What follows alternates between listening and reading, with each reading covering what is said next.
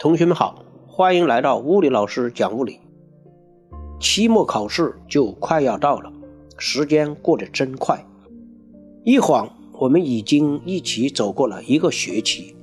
你可能已经发现了，以前每周都更新的，最近空了两周。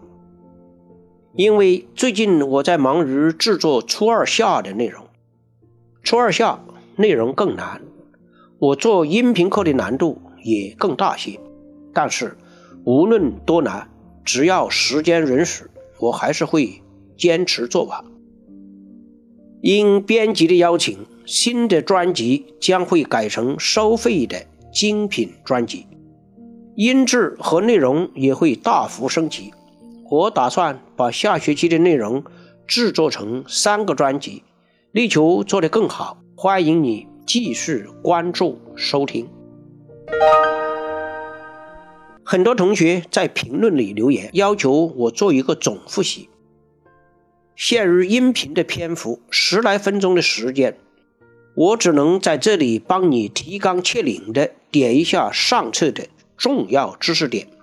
为总复习指个方向。上册一共六章，涵盖了除了电以外的力、热、声、光四部分。下面我逐章提示要点。第一章：机械运动。长度的测量要孤独到分度值的下一位，否则不给分。时间的测量要会认读停表。误差不是错误，不可避免，只能减小。多次测量求平均值是常用的减小误差的方法。物体的运动状态是针对参照物而言的，没指明参照物是无法说清的。因同一物体相对不同的参照物，运动状态可能是不同的。判断物体运动状态的方法：一、找准研究对象；二、确定参照物；三、看研究对象相对于参照物的位置是否发生了变化。若变化了，就是运动的；若没有变化，就是静止的。相对静止是指两物体以对方为参照物，彼此的位置都没有发生变化。具体有两物体都静止和两物体同速同向运动两种情况。匀速的含义是物体在任何相等的时间间隔内通过的路程都相等，否则就不能断定是匀速。速度与路程和时间无关，只与两者的比值有关。平均速度不是速度的平均。一段路程内或一段时间内的平均速度是这段路程和通过这段路程所用时间的比值。第二章声，声包括次声、声音和超声，都得由物体振动而产生，且以波的形式借助介质传播。振动停止，发生停止。一般固体传声最快，液体次之，气体最慢。真空不能传声，声速还与介质的温度有关。温度升高，声速增大。音调、响度和音色是声音特性的三要素。频率决定音调，频率高，音调高。振幅决定响度，振幅大，响度大。另外，响度还与声音在传播过程中分散的程度以及传播远近有关。发声体的材料结构决定音色。声音有乐音和噪声，噪声的危害可大了，可从声源处传播过程中人耳处控制噪声。当人们要休息、要学习、要安静时。再优美的乐音也是噪声。第三章物态变化。物体的冷热程度叫温度，人们靠触觉可以感知到，但感觉往往会出错，因此人们制造了测量温度的温度计。体温计和实验室用温度计的区别是重点。固液之间融化凝固，液气之间气化液化，固气之间升华凝华，六个物态变化都与吸热放热、温度高低有关。融化、气化、升华要吸热，这样记：烧火变成气升上去要吸热。前面记住了，后三个相反：凝固、液化、凝华要放热，这样。就好记了。晶体融化的条件、融化的特点及融化图像；液体沸腾的条件、沸腾的特点及沸腾图像；影响蒸发快慢的因素和蒸发制冷的应用，这些都是重点，必须整得清楚明白。干冰是固态的二氧化碳，只能升华凝华。冰的熔点、水的凝固点、水在一标准大气压下的沸点。这些数字都是要记住的。第四章，光。光沿直线传播的条件是同种均匀介质。影子、小孔成像既是光沿直线传播的结果，又可证实光沿直线传播。日食是在地球上留下月亮的影子。月食是在月亮上留下地球的影子。小孔成的是倒立的实像，像与物相似，与孔的形状无关。除开黑洞，其他所有物体都有反射光的能力。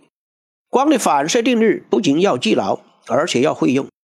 镜面反射和慢反射都遵循光的反射定律。光的反射现象中，光路可逆。光路可逆在所有的光现象中都成立。光路图一定要做规范。平面镜有两个应用，改变光路和成像。平面镜成像的特点和平面镜成像作图要熟练掌握。光的折射发生的条件：光斜射到两种不同的透明介质的交界面上。或在同一种不均匀的介质中传播时，斜射到交界面上。光的折射所成的像，一般都是升高了的虚像。光的折射规律要记清，无论是入射角还是折射角，总是空气中的角最大，水中的角次之，玻璃中的角最小。折射角随入射角增大而增大，反之亦然。光的色散现象表明，白光并不是单一颜色的光，而是由七种单色光复合而成的。后来发现，把红、绿、蓝三种色光按不同比例混合后，可以产生各种颜色的光，因此把红、绿、蓝叫做色光的三原色。获得白光的方法，一是将七种颜色的光均匀混合。再是把红、绿、蓝三种颜色的光按一定比例混合。颜料的三原色是品红、黄、青。把品红、黄、青三种颜色按一定比例混合，得到的是黑色。红外线、紫外线虽然看不见，但用处很多，得记一记。第五章透镜。凸透镜、凹透镜的三条特殊光线必须绘画，即通过光心的、通过焦点的、平行于主光轴的这三条线。照相机、投影仪和放大镜的工作原理要记清。凸透镜成像规律，把我讲的顺口溜记准，会用就可以了。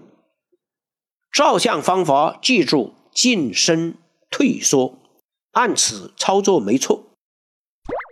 人的眼睛就像神奇的可变焦照相机，晶状体相当于照相机镜头，也就是凸透镜；视网膜相当于照相机的胶片。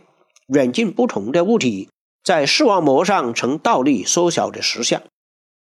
近视眼是远处的物体成像在视网膜前，带凹透镜。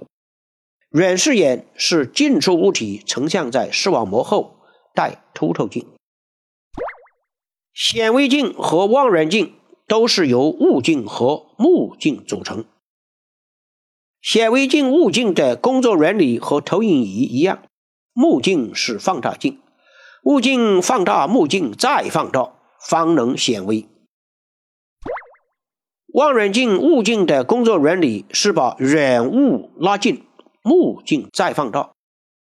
望远镜看到的物体并没有放大，只是视角增大了，因此能望远。第六章质量和密度。质量是物体所含物质的数量，也就是物质的多少。只要多少没变，质量是不会变的。抓住这一点，题就做不错。密度是物体结构的疏密程度，用单位体积的质量来表示，它是物质的特性之一，决定于物质本身。结构一旦确定，密度与物体的大小。多少和干？因为热胀冷缩，温度能改变密度。密度的测量是重点又是难点，必须花力气攻克下来。把我讲的六个妙招整明白了就不错了。注意做题要看题做题，不要答非所问。比如没问你测量值是偏大或偏小，你就不要管了。照方抓药准能治好病。另外。水的反常膨胀也要注意。就讲这多，听完了你还要照着去复习才有用。祝你期末考出好成绩，相信我，你没问题的。考完就可以快乐过春节了。让咱们相约在新专辑中，再见。